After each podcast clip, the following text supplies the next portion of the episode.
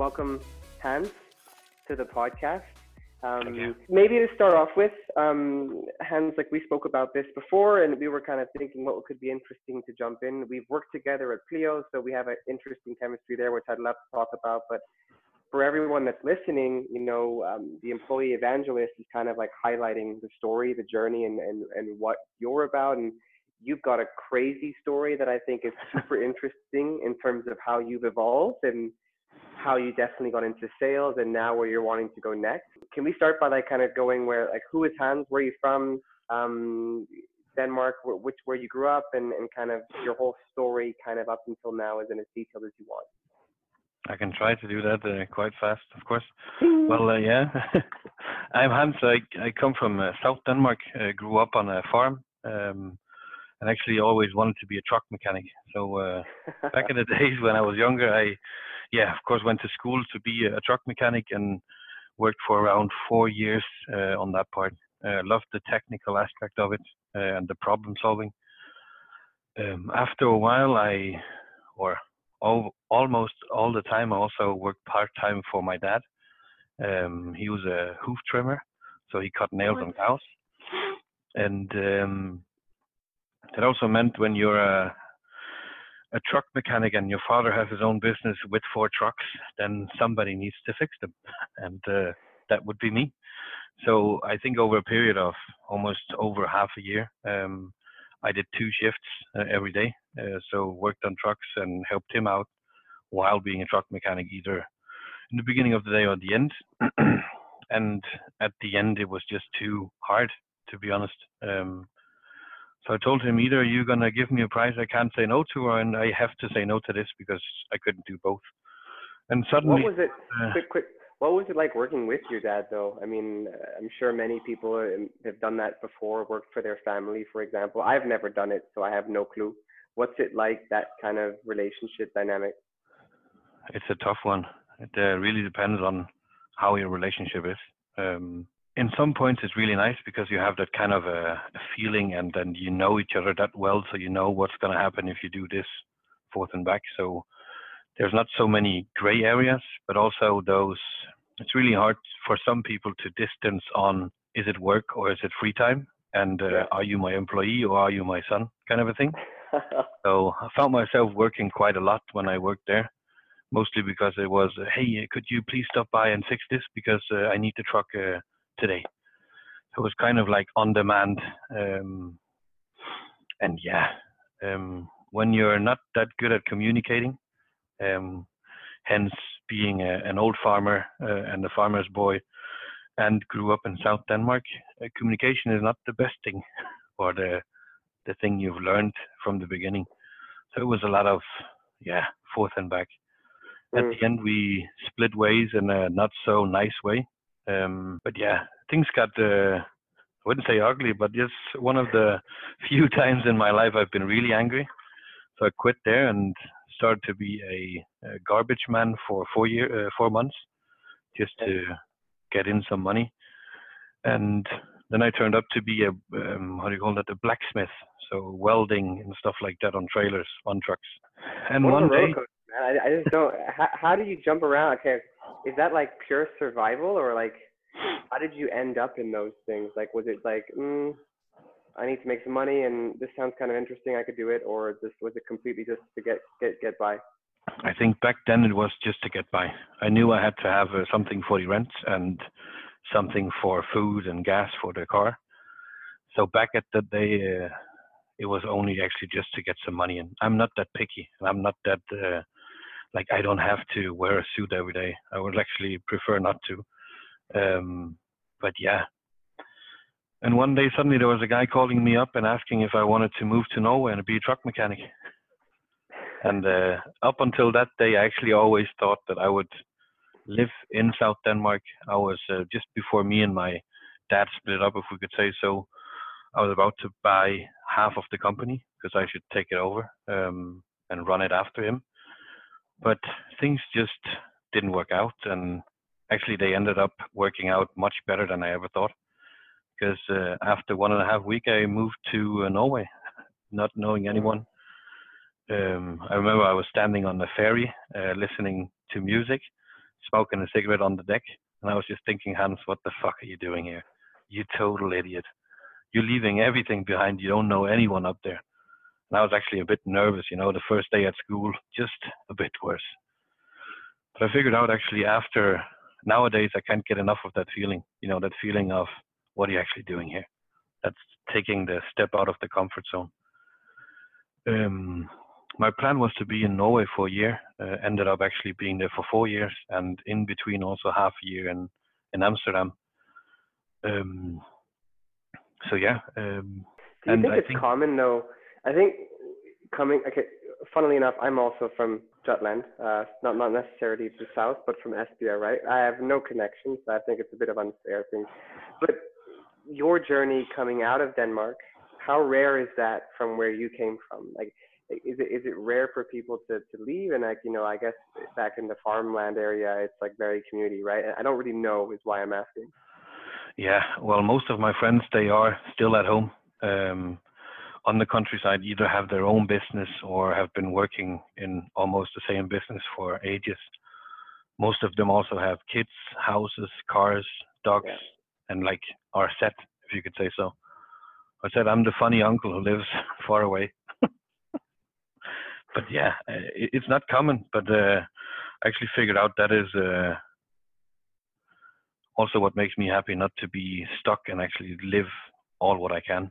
Uh, I'll get back to that later on as well. Um, sure. I think I think I was in in Norway for almost two years when I actually moved from being a truck mechanic and a workshop manager into sales. Um, and I remember my cousin. She has uh, she's the same age as me and uh, worked in sales a lot longer than me. And she called me up when I was 19, like, "Hey man, you need to move to Aarhus. Come up here, be a sales guy. You would be perfect for that." And I was like, "No, I'm not going to sit on the phone every day in front of a computer. And then I think it was yeah five years later, I called her up and I said like I have an interview tomorrow. Oh, what is that for? Well, a sales job, and she just laughed her ass off. Um, and what fueled that though? Why why did you like I want to go for like was that another random coincidence? Where did that jump come from? It actually was because I uh, got injured in my shoulders, in both shoulders, on the same day. I worked out, I think, six days a week. I had to get away from uh, some anger or get away, get let off some steam and some anger. Right. Um, and of course, working as a truck mechanic with your hands over your head all the time. Uh, at one point, your body just will tell you like this is not working. So I couldn't move my arms over my shoulders actually, and I had to figure right. out another way. So it was totally random, uh, just like the call I got to move to Norway. I remember he called me up uh, when I was on sick leave uh, at nine o'clock in the morning and said, like, "Did I wake you up?" And I was, uh, "No, no, no, no." um, but actually asked me uh, if I could come uh, the day after on an interview. And when you're a truck mechanic and only walk in overalls and t-shirts and sweaters, I had to go out and buy a shirt. I remember it was a black one. I was so nervous when I went to the interview because I've never tried this before. I only wear a shirt when I had to go to a funeral or a, a wedding. um, no, that was quite fun. No. Okay, then fast forward. So, so if we fast forward then a few years, you got into sales, everything kind of started taking off. Um, and then now you're in Copenhagen. And uh, what was that kind of? Did you just love it? Did you did it just work out? Because you know, we worked together. You you were an amazing sales guy. Like you brought a huge amount of energy to the floor. Everyone was super pumped when you were around, and you were like a massive culture stamp, in my honest opinion. So when you left, you could feel that, right? And I think this is why we started talking again about this because you know, from an evangelist perspective, where I see you as like you're almost like a hidden evangelist. Like you just you bring a lot of energy and you you kind of pull people in to want to come together and work. Um, while others are maybe more vocal, more online, kind of doing stuff, you're much more that core. Um, where did that develop from? Because you have a huge amount of passion. I think it started when I started in sales because I, I drove on anger. I needed to have some money for my lawyer and stuff like that because of the split up with my dad. Yeah. I met a, a really nice and smart guy um, called Per Eftang from Norway. Um, actually, a former SWAT leader in the police force, uh, insanely friendly guy, and I've never met a guy who's more emotional smart than he is. Um, and he was really a good thing that happened to me, if I could say so. Um, I was uh, at that point I was a team lead, uh, which is almost the same as a country manager, because I was basically um, responsible for the whole Danish team. And I started working with him uh, after I moved back from uh, the Netherlands, and it went really good in the first few weeks. I just felt like we really connected. And then at some point, he came into uh, one of our planned coaching sessions and told me, Hey, Hans, I can feel every time we get to this point, you have a barrier. If you're not going to help me uh, get into you, uh, let me help you, um, or I won't do this. And then he told me, like, Hey, Hans, I know you have my number, so call me up when you're ready to open up. If not, it's okay with me, but uh, I will not spend more time of my time uh, on you you're not letting me in. And I think it took uh, four days um, where he really pushed my um, comfort zone on actually having to open up to someone that you kind of know but not totally. And uh, I called him up on a Saturday morning, and he was like, "Yeah, I'm home, so come out for coffee." I, co- I went out there. He lived a few kilometers away, um, and he ended up actually with all of this uh, ended up actually being a really close friend as well. Um, and he taught me one good thing. He said hans i can see that you have some good core values. Um, you just need to trust your gut on this is also the right thing. You should not let other people affect you. And we worked a lot with uh, positive thinking. Um, and I would say the start of my sales career was quite good um, but I I was driven by hate, if you could say so. It was a negative internal flame in my motivation. And Would he you say though? Like, no, go ahead. Go ahead. He actually told me like you can keep on going like that, but it will eat you up. So you need to figure out how to transform this into a positive thing. And we worked a lot of that in coaching sessions and, and talks. And he actually said one sentence that I remember and I also used a lot when I, I coached others that look how far you got by being angry. What would happen if you would be happy instead? What could you then achieve if it only was for you and not for anyone else? And that just really made the switch. Um, and I can just see uh, if you would have me right now and uh, the 30 year old Hans that still lives in South Denmark, that would be two different persons or people. Mm. Um, I think that is. But then I think I love that, and I think that's an interesting perspective even for me now because I think one of the things, for example, when we were at Pleo, for example, I loved Pleo. I loved the technology. I loved what we were doing, but you know, and I was really honest when I left. One of the reasons why I left was was not necessarily because of the company. It was more because of where they were. It wasn't my jam anymore. It was growing into a big beast. I wasn't excited by that and mm-hmm. I kind of began to lose my passion. But one of the things that I made a mistake with, which I learned probably the hard way on an emotional level, is that I had a hard time separating me and my values from the company and the company's values. So it's like I, I had grown with it so much from the beginning, I kind of forgot. You know, when you're in like one of those relationships where it's your girlfriend for a few years and then you're together for so long that you kind of forget, like, who was I before the relationship? You know what I mean? You become one person almost you become that one person and it's a scary moment when you realize you know all my friends are your friends and i don't even know what's going to happen if anything doesn't work out right mm-hmm. but i mm. think that the realization for me was um, you know it's not my company which is fine and it's, it's normal but the, the whole point for me with this podcast is like you know what did i gain from that journey and what i did gain was a platform so i, I did my linkedin thing i, I was sort of working um, indirectly on my brand, which which did help me a lot. And I, I've now that I when I left, you know, this massive imposter syndrome.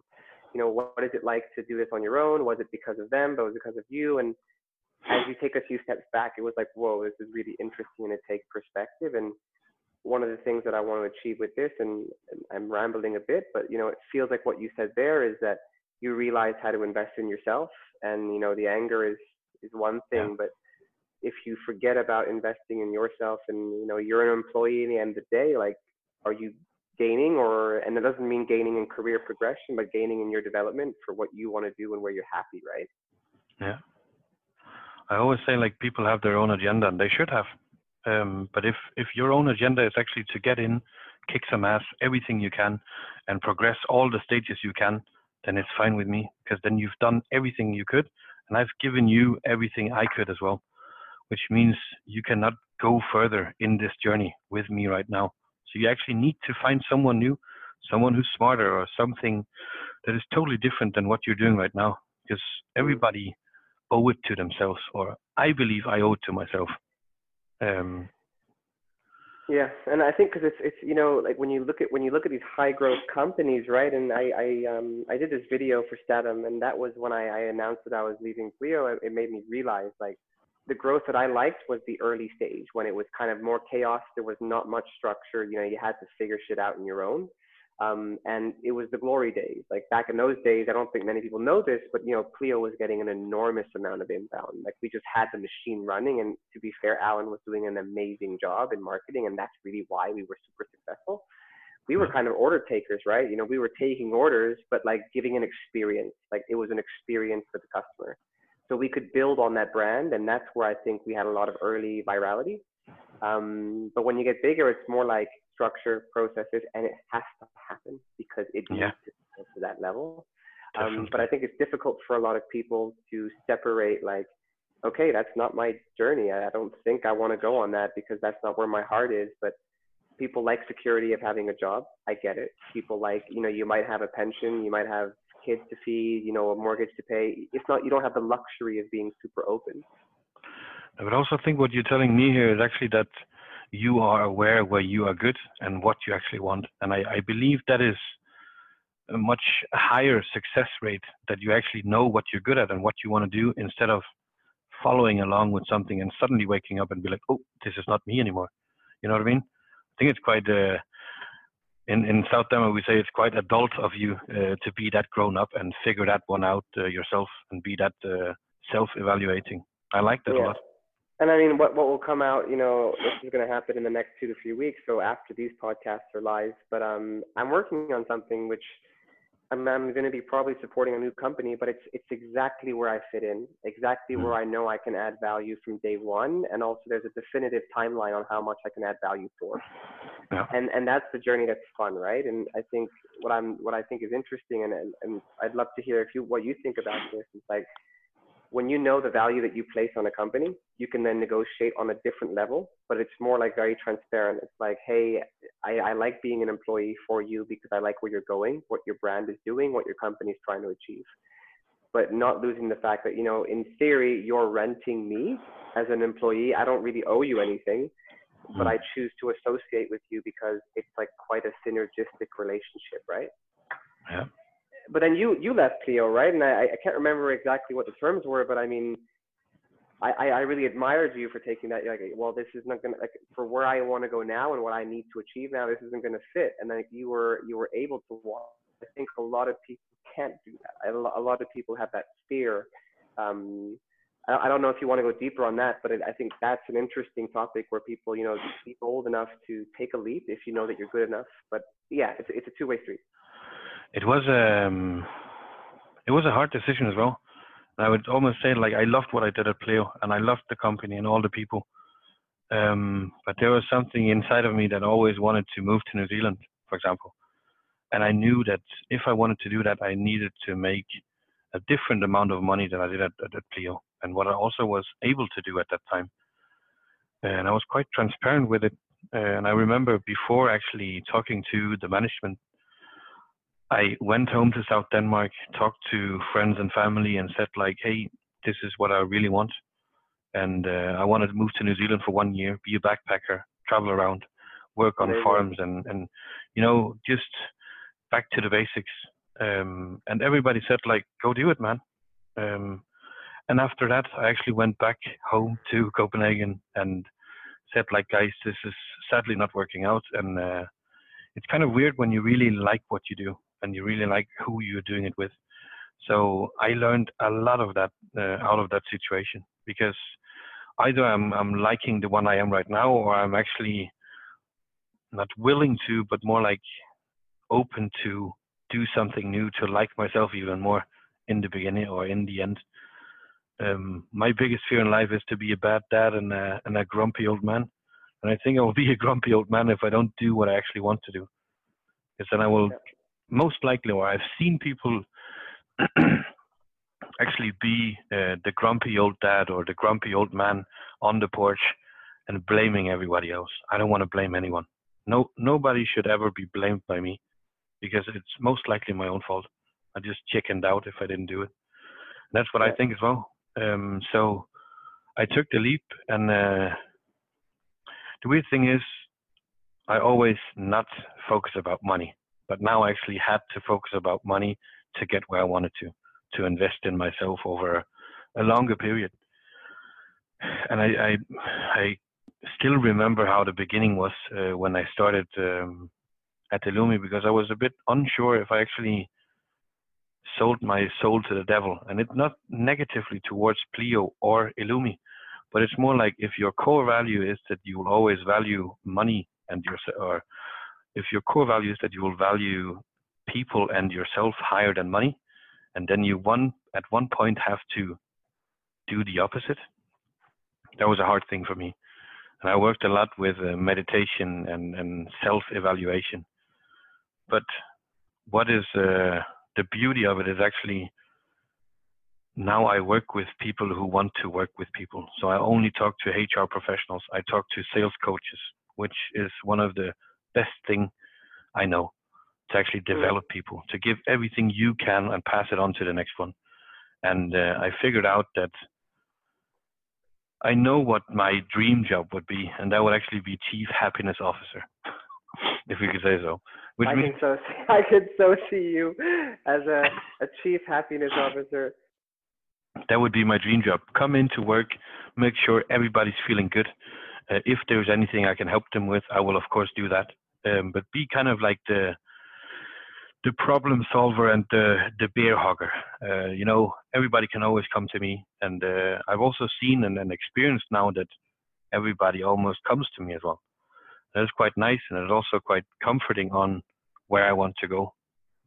Um, and you know, it's it's I think uh, from what you're saying, and this is something that I lost when I was working at Pleo, is it feels like you're very in touch with your values, and you know you have you have quite a clear vision of your goals and what you want to get to, right? So, for example, I, what I've done now is you know I've really reflected on like what do I want to achieve, what is important to me, things like financial independence that's one mm. things like you know adventure i wanted maybe uh, if you wanted to travel you want to explore more of the world um, things like you know investing more in myself and my health you know not being too over invested in my work because even though you're passionate and love what you do but what that begins to do for me at least now where my head's at if an opportunity comes in front of me okay this is a cool opportunity the first thing i will then do is like if I take this opportunity, does it get me closer to financial independence? Yes or no? If it's a no, it's an automatic like, okay, I'm not going to entertain it any further because it's going to get me away from where I want to go right now.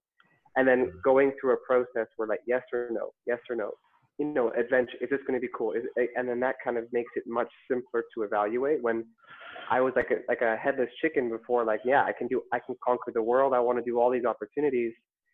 And then like in a company like Pleo, I remember in the olden days, maybe first year and a half, um, it was growing so fast. And this was before you joined, but you know, new roles had to evolve quickly where I didn't necessarily want to do it, but you know, for example, Jeppe would come to me and say, Hey, we need someone to to help with this.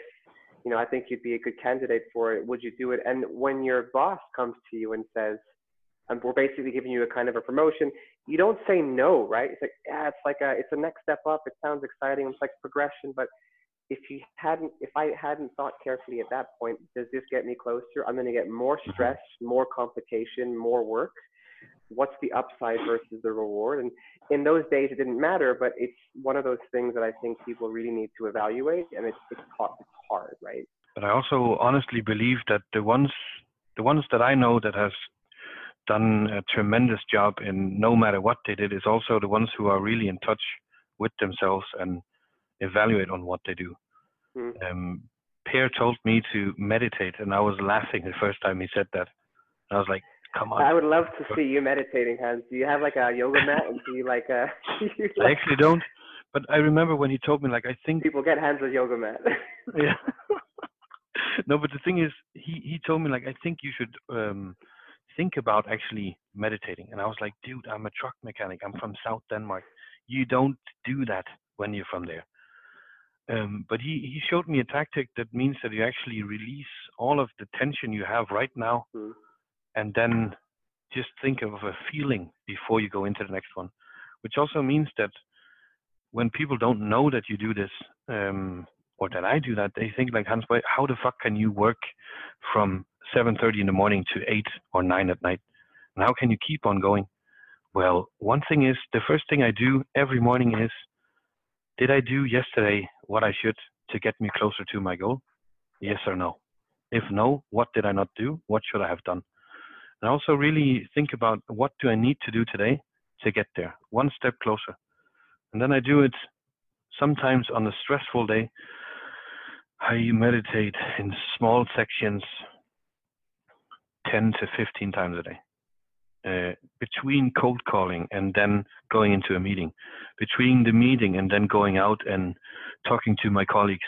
If you can go out, clear your head, and then, okay, now I'll go in, have a talk with Haken. How can I do that? Well, I need to let go of everything I have up until now and really focus about one thing, listening what Haken is saying, but also being there. I think that is one of my best strengths right now is actually I always give a bit more than people expect.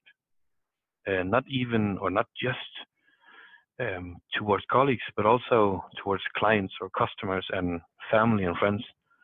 And I think that's why I am really good at pulling people in because they one thing is they feel I'm there, I listen to them, and I do everything I can to help. I'm also able to because I do my techniques.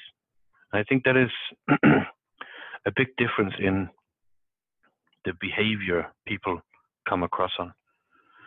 And again, I ref a lot to uh, Per, um, but he was my mentor, and he he learned uh, he learned he taught me a lot. And he said like being good is not um, something you're born with. It's actually something. It's it's uh it's something you do over and over again. Like you have to do if if you really want to be good, you need to one thing is think positive and you need to evaluate, but you also be need to be straight and honest to yourself on did I do what I should have, could have done it better. And right now, when people come to me and tip me on my shoulder and say like, "Hey Hans, can I give you some feedback on this session here?" Yes, of course. And then afterwards, when they have got uh, given me feedback and I tell them thank you, then they're like, "What? Did you just thank me for me pointing out that you did something you could have done better?" Yes, I did. I think that is I think you learn from, or I learned from my mistakes, and I learned from what I did not do well, and actually also taking it on.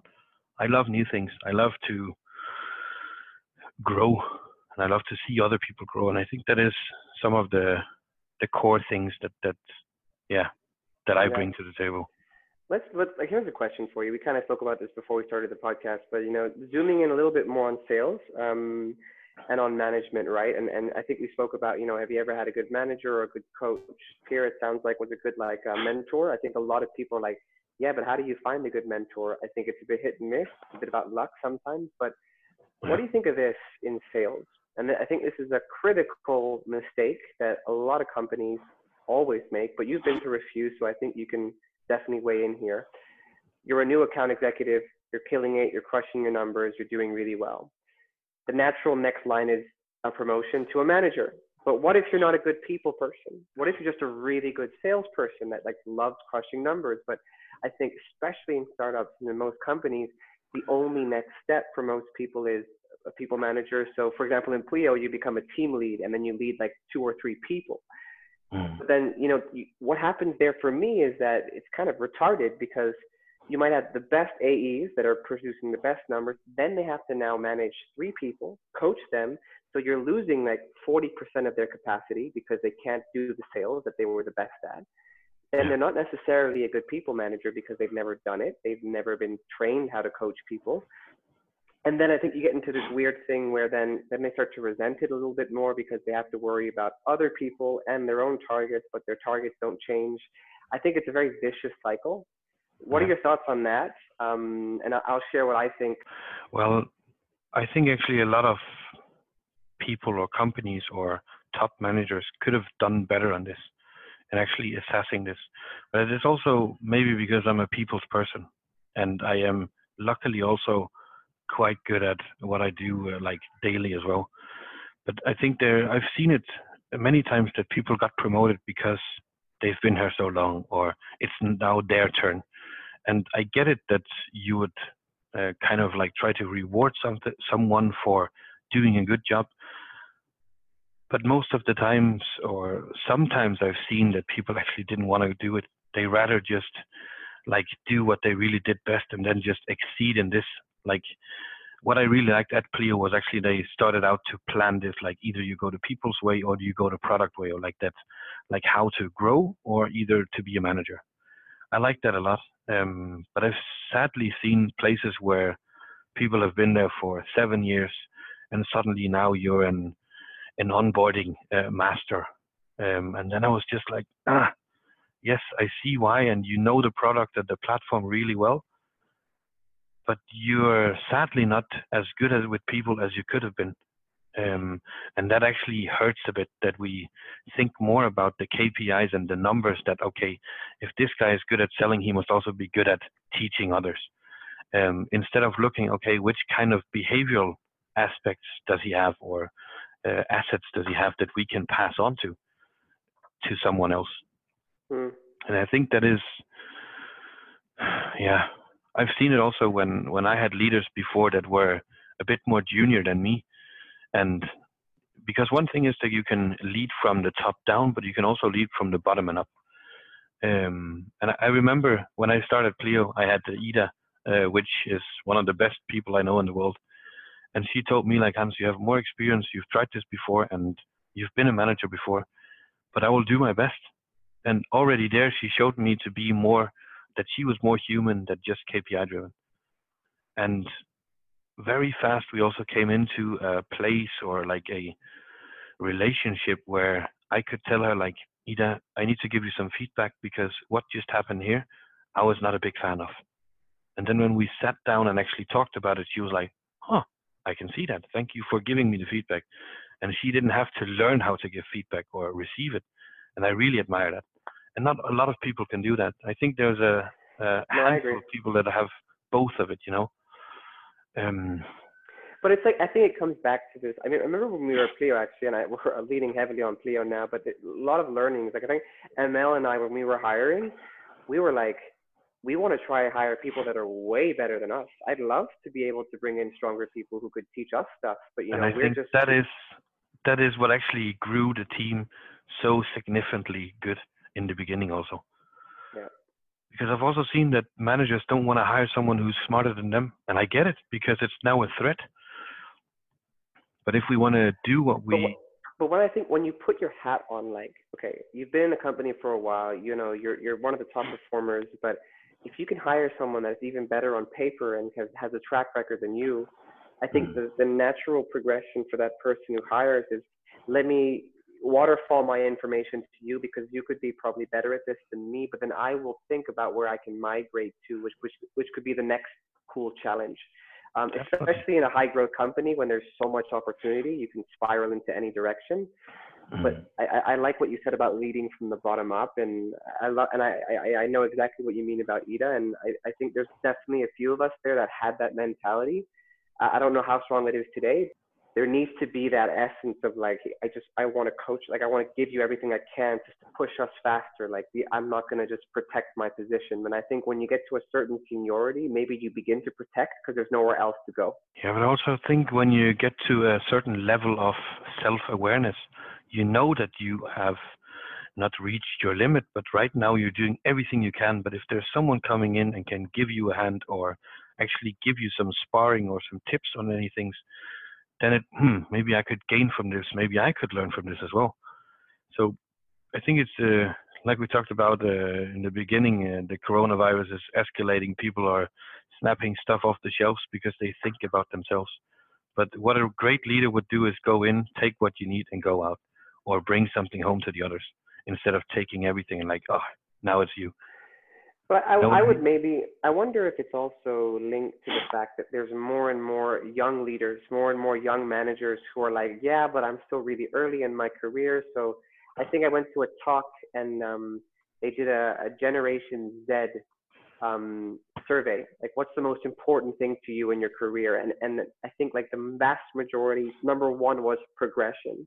And I don't understand why, especially young people, are so crazy, laser focused on, you know, I've been in the job for six months, I want a promotion. You've been in the goddamn job for six months. You haven't even learned to master the skill of mm. what you're doing, and you want to now coach and teach someone else when you're. And I think, for example, what I saw in Pleo, and it's like um it's a victim of success, right? You're growing so fast, you're hiring so many people, you can't do anything about this because there's no other way to handle it. You begin to promote quickly because you have to, to, to handle the people coming in. And then you're in a role where, yeah, you're good, you're still learning the new role and mastering the old role. And now you're kind of looking after people. So it's just insane pressure. It's like a pressure cooker, right? and then some people can handle it but i think you get into a situation where you just you just you work 24 7 and it's, a, it's an interesting balance but i think it comes back to my biggest one on, on what we started here i think when you're in a especially in a sales organization or commercial let's say you're the best salesperson i would love to see more splitting between functional managers and people managers if you're a functional manager it's because you're the best at sales or whatever it is that you do your role is to become more senior and specialized, but then your tasks would be, for example, once a week or twice, once every two weeks, host a workshop sharing your knowledge, your execution skills. How are you doing this? So you become the labeled expert. While the people managers, you know, they're not the best executors at the sales, but they're much more connected to the the people side and progression and helping people find their why and how they're working. And I think that's a nice harmony, but that's you can only maybe do that when you have the benefit of time. Yeah, I, I think so too because I remember uh, Pleo was a fucking rocket ship, man.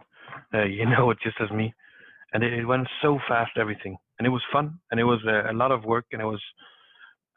Luckily, we did it with some good people as well, and we did something good there. Um, but I also think it, it, speed or time is something that is really important because I see it now um, wh- where I want to teach my successor what I know. And when I say stuff in one sentence or three sentences, they look at me like, "Are you crazy? I would never do this in a meeting." But then I, I, I take the time, sit down, and talk them through the logic behind it, and then they're like, "That makes perfect sense." And when they then do it, then they will also, or they they have actually had um, wins with it as well. But the thing is, what's if you an example of that? Give me, give me some gold dust here. Give me some gold hand dust. Oh, I think I'll give you one um, of mine. I'll give you one of mine. I think one of the um, one of the best ones I had is actually that um, wh- when you give out pricing, it it should always be that the the client has the choice. It should not be like this is this is a fuck you offer. Either you do it or you don't. But I always try to like come towards the client as much as possible. So I would always label three different uh, choices because it's up to you what if you want to choose me you should also be able to choose what you want. So it should not be like if you choose me this is what you get. Of course uh, when you have a limited product uh, that is uh, maybe hard but i always um, believe in it's more powerful to give someone a choice and they choose than actually pushing someone to do something in a specific way so I would always do like A, B, and C offer. And if you mm. don't like A and B, then let's combine them or whatever. Because I'm here to find out how we can work together. I'm not here to make exactly 18,430 euros. I'm here to help you because you told me about your pain. And yeah. Do you know what I mean? But I, and I think I, I love it, and I agree. Like it's it's so much more consultative, and like you're on their side. Like you you would love for you to use the product, but I think that's where the balance between management and, and KPIs and what you need to deliver becomes a very difficult balance. Where yeah. I, am a big believer, for example, of, you know, I would hate to push a customer onto a product that is not a good fit for it, but they might be willing to pay for it because the, the damage that they cause later in terms of customer success time, in terms of product problems, in terms of complaints is so much higher than yeah. the, the short term gain, right? But as an employee, like in theory, the way most commission models are designed is like, I'm a salesperson. I want the contract signed. I don't give a shit because I don't have to deal yeah. with it. And that's a horrible cycle unless you're like a really significant owner in the business so you want to think about business in general but that is also uh, like when have you ever seen a sales organization that pays because you treated a customer really well they pay because you closed the deal they don't pay because you gave a perfect advice to a customer. And I remember telling people like, well, you know what? I don't think we should talk more because what you want to achieve is not what we can deliver. And I'm very sorry. I would love to have you to buy something for thousands of euros, but it won't help you and you won't be happy. So I think you should not do it because that is also again with that core value, with that core integrity. If you fuck over that one one time, you will do it again and again and again. So I've always tried to be very strict with my internal guidelines on is this a good fit? Um, does this make sense? And have they actually do are they willing to come onto the team? And or did I push them to? I don't want to push them.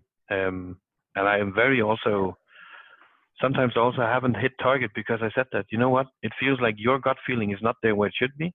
Let's wait. And yeah. then they're like, what? Are you not working in sales? Yes.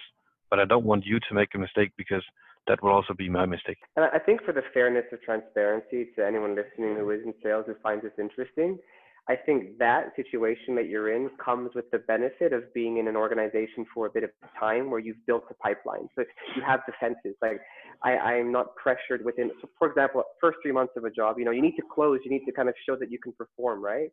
But yeah. I think, for example, for me, when I was in, like, when I was crushing it with with with um in Pleo, like a year and a half in, my pipeline was so enormous that I didn't have to push because I knew the funnel was going to work. I had loads of deals yeah. coming. I had everything stacked really nicely. So you can focus much more on being honest, transparent, and adding value, and and dis like disqualify people that aren't just going to be good.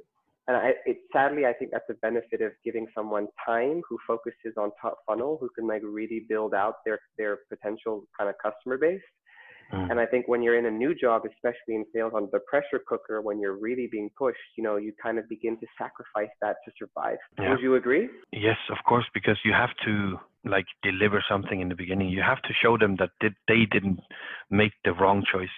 But I would also say it it, it really depends on who is your leader. Um, right now here at Illumi, where I started, uh, I know my leader from Trustpilot back in the days. He knows that I will work my ass off to get there and he knows why I'm here. So he is not in doubt of that I will do everything I can. I'm now doing the German, uh, Austrian, and Swiss market here, and that is a tough nut to crack. And not because the platform or anything else, but more of the culture. It takes longer time because it is bigger deals and it is a different culture than we have up in the Nordics and Scandinavia. But he also said to me, like Hans, I know, but just do what you do best, and then we'll come. I have a great colleague. Uh, a smart colleague, Birgitte here, who's just said, like, Hans, I can see you do everything right in every meeting. So this is only a matter of time. And that is not everyone has the endurance to stay on that one. I remember um, I always talk about winning when I win a deal. Um, back at Pleo, we won maybe, what did we win? Five, six yeses a week, something like that, uh, in a good week. Here, uh, to be honest, I had seven yeses now in seven months and they all came in the last few months. Yeah. And that was a really tough nut, nut to crack because one thing is I know that they they want me to deliver, but another thing is I want to deliver. I'm not here for fun. I'm not here to drink coffee and play at the foosball table. That's not why I'm here. I'm here to kick some ass. And that was actually a, a great learning when you go to a bit higher enterprise sales or mid-market sales again and actually have to be a bit more conscious about yourself. What is actually what does winning mean now? When you can do it once or twice every quarter with bigger ones in the beginning. Mm. compared to five times a week. So you need really, I, I used a lot of energy and, and time on actually evaluating on did I do what I do good. I have three success criteria, which Per helped me find again. If, of course, it's Per. We gotta find this Per. yeah, I, I can Where is set he? you up. Give him a call. He's in Norway, son of Sandefjord. Amazing he helped me figure out uh, because he had such a simple way of explaining. And if you do 100 calls a day and you book five meetings, 99% out of sales leaders and salespeople would be like, "What? You got 95 no's?" But he was like, "Damn, you got five yeses.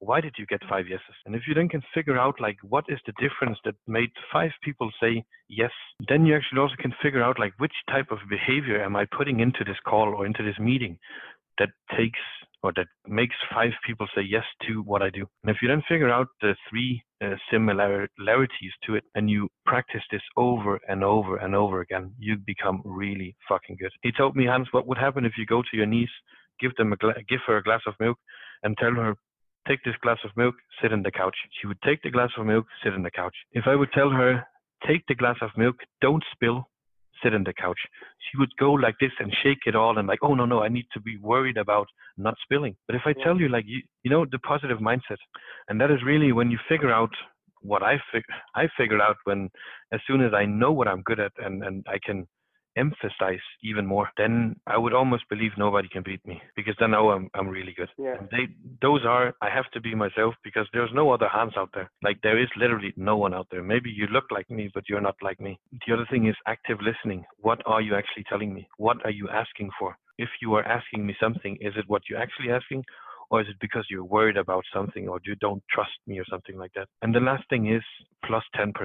So if you sit here and are at 100 kilometers an hour, I know I have to be 110 because then I can drag you up. So after five minutes, I would be at 120 and you're at 110. And if I can get you up to 180 kilometers an hour, as we say in Danish, then I know we have good connection, good jargon. We can make some jokes, we can have some fun, and then everything will be so much better. No, man, I, I completely spot on. Now this is gold dust. This is gold. This is going to be so good. However, I think mine, mine that I learned really honestly from Pleo, and I don't know if this works for everyone. I was just so brutally honest on on my demos and when I spoke to people and for example, we would go through and we would talk about the technology. We never really spoke about Pleo. It was more like what this tech could do. And I, I think focusing on the space Yeah. rather than pitching the product gets people like, oh, this person's actually interested in what we're talking about. Mm. But also in the early days, almost always at the end, I would honestly tell them, but hey, this is going to sound weird, but you know, we do have competitors. And I think it's Mm. important that you go out and research them because this is a new technology. Not everyone's aware of it. And I remember the first time I saw you do that. I was like, what is he doing? but yeah, But it, makes sense. it You works. And then I, cause I, I would tell them like, check these guys out. They're from here and they're from there. They're a bit different, but they're doing things in slightly different ways. Mhm. Our stance and our position is about trust, transparency, autonomy, and empowerment. That's how the entire vision is built, and it's much more focused on like the employee experience. And that's that's our stance, and that's where people are really behind this product. And then you know they would go away, and I would send them the links, and they'd be like, thanks. And then they would like at least 95% of the time always come back because what I've won there was like people like saw me as more of an, a knowledge expert, and they would then ask me in the future, even after they became a client, hey, we're looking at getting something else. What do you think? And that Yeah. was very special. And that was, I think, in the early days, that was possible because the volume wasn't crazy. And when you get into this machine, it becomes a bit more tricky. But, and the other trick for me was when people would mention you on LinkedIn, for example, they'd be like, someone mentions expenses or whatever, and they would tag, for example, me, you should speak to Hacken. I Mhm. think the most important thing that you must do as a professional is never pitch your service. Yeah. If there was a specific question, I'm looking for suggestions for uh, an expense management system. What I would then do is, hey, that's amazing that you're thinking about this. There's several options. And I would list them all. And then Mhm. I would say, we're doing this, they're doing that, they're doing this. Loads of stuff to look at. Let me know if you have any questions. I'm happy to give you some more time because that gives them time to review. They'll look into the market, but then you've answered the question. You've given them advice. You haven't said like, "Hey, give me a call. I, I can call you and set up a meeting." That's not what I asked for. yeah. It's a very, and then in the back of my mind, right? That's a freebie. If that person hadn't tagged you, you never would have seen that potential prospect. Definitely. Yeah. So it's a freebie. Don't think of it as like I need to win it. Think- of it as I need to add value here on a community. And that was just the, I think you're super aligned with it too. But like it's just simple things like that. With more people. I'm not even thinking commercial people. Just any person in business. That's how you should approach. I think it also is in general that if you really know what you're good at and you you you do that as well and you actually want to help and not want to do something else. I um figured out after a lot of stuff happened in my life after moving to Norway that if I actually give a bit more than I expect, then maybe not tomorrow or from the same person, but I will get something more back because I did stuff right in Yeah. wouldn't wouldn't call it karma, but it's more like human nature and empathy. You know, like be a fucking human. It's it's really hard these days because you need to be everywhere and you need to look nice and everything. But if you're just like be nice to people, then everything will work out. And I think uh, a lot of people has are very busy with uh, having this perfect example on how we should look, how we should do, and which type of career we should have. No, do what the fuck makes you happy. I'm sorry for cursing. No, and I, I think you're part of what I was thinking about with this with this podcast, right? Is it's mental health, right? People are yeah. judging themselves so much on their peers and and I, I really want to zoom in on individuals, people like you, like you know, I feel like speaking to you, Hans, like you are so comfortable in your skin. You just know what you're good at. You know what you enjoy doing, and you're not going to touch this, not going to touch that. But I think people should just listen to this. Like you don't have to know what you want to achieve in life. And I, I'm speaking from my perspective, so I could be not speaking for everyone, but the second you lose sight and when you're not having fun, when you're not waking up and you're not motivated, when you're when you're just kind of like I'm just going through the motions, it's a bit of a wake up call yeah and it's hard it's hard to go through that and i think employers and employees need to really get a grasp on that and and that yeah. should be filtered i remember um in the ninth grade i got kicked out of school because i did some stupid shit of course it was uh, south denmark you don't have a lot to do so what do you do when you're in a class or a school excursion and of course so I got kicked out. I got the home taught from my mom every single day for half a year and they told me you should never show your face here again unless it is for the exam. And me and three others, we got kicked out. But we also, all four of us, we had the highest uh, average um, results on all the tests.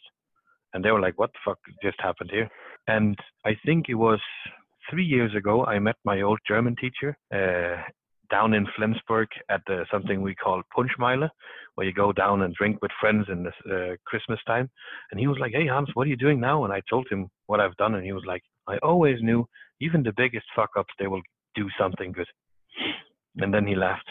And actually, funny story is, uh, I ended up actually giving some motivational speeches to the eighth and the ninth grade in that school afterwards. I've been there now four times, three times, I think. And what really touched me at the second one when I was there is a little kid he said like well because i told him about like who i am and what happened with my father and what what made me do what i do and why i'm always giving a bit more than everybody else in my perspective um and then I told him like you can be what the fuck you want to be. Look at me. I'm an educated truck mechanic. I've been actually cutting nails on cows for two years and now I'm in sales. And I've never learned this. I've had to figure it out along the way.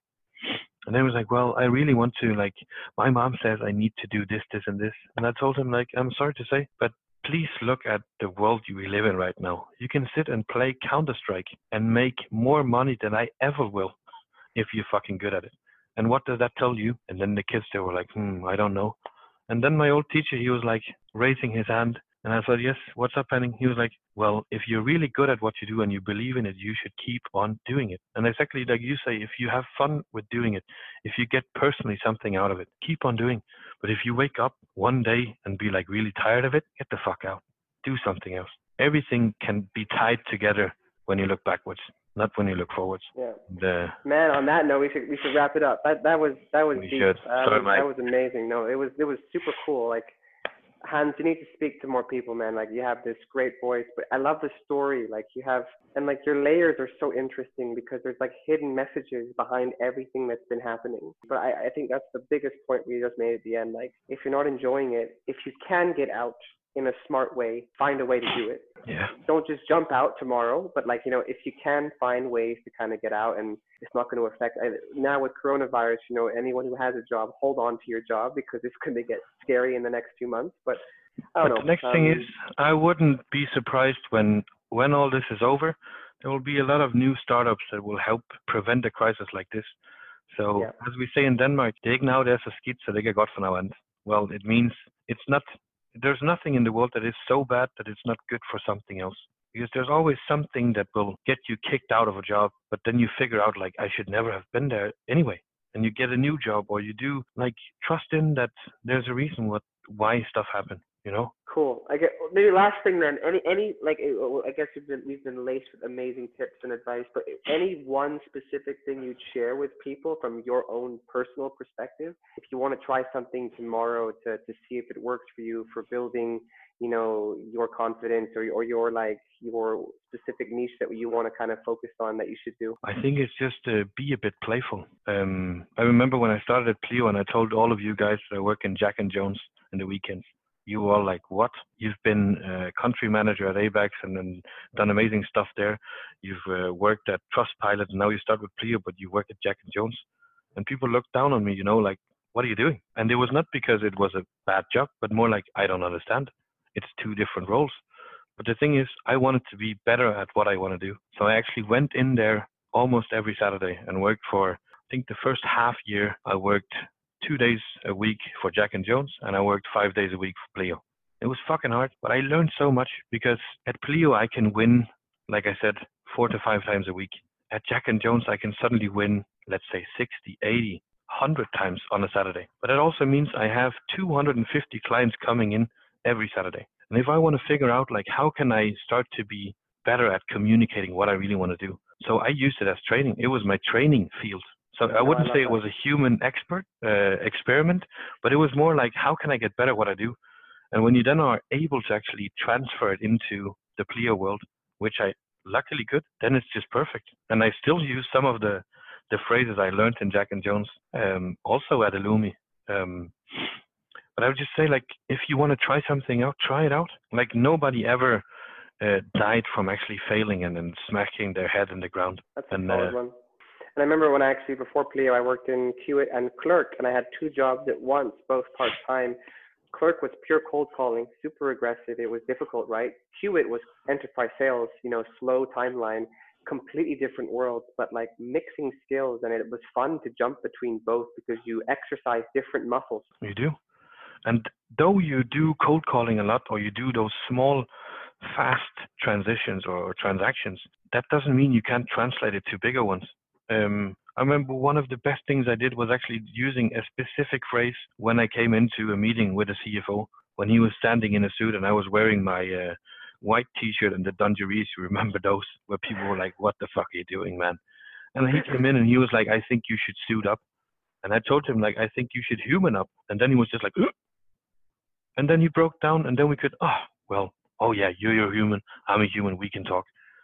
So I told him like maybe you should calm down and we should just talk about what's important instead of how we look and yeah, chill the fuck down. It's gonna be okay.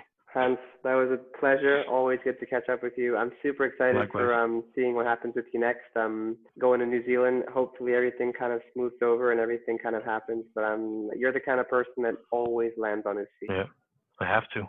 Nobody else is doing it for me. True. But hey, amazing. Uh, let's chat soon. Um, but looking forward to seeing how this sounds and um, if people kind of really relate to it.